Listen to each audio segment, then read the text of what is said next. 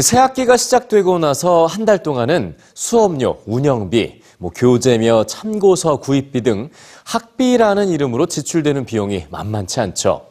이 학비 부담을 조금이나마 줄일 수 있는 아이디어를 오늘 뉴스지에서 소개해 드립니다. 함께 보시죠. 항공사의 마일리지, 쇼핑으로 모은 신용카드 적립 포인트, 어떻게 사용하시나요?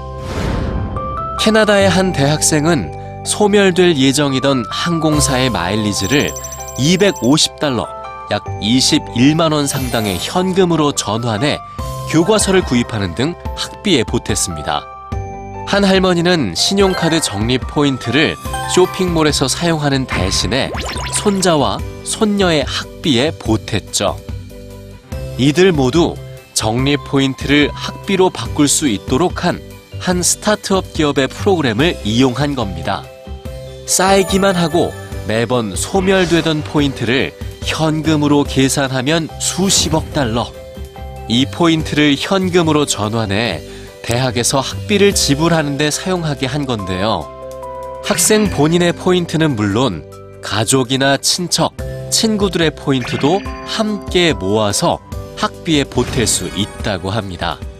실제로 이 프로그램을 통해 대학생들이 학비를 내거나 대출한 학자금을 갚는 데 지원된 포인트는 150만 캐나다 달러로 약 12억 6천만 원에 달한다고 합니다.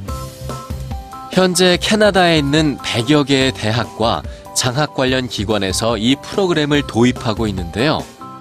참신한 아이디어를 제안했던 수잔느 타이스는 정부 장학금의 혜택을 받기 어려운 학생들을 위해 대출이 아닌 다른 대안이 가능하다는 걸 보여주고 싶었다고 합니다.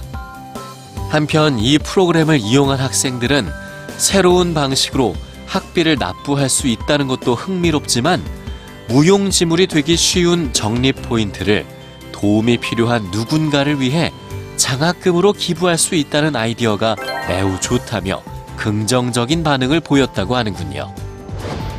휴가나 보너스 쇼핑을 위해 모으는 포인트.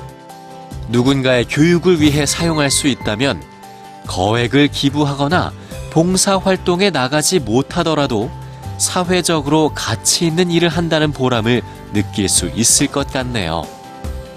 세상을 바꾸는 긍정적인 아이디어. 우리도 고민해 보는 건 어떨까요?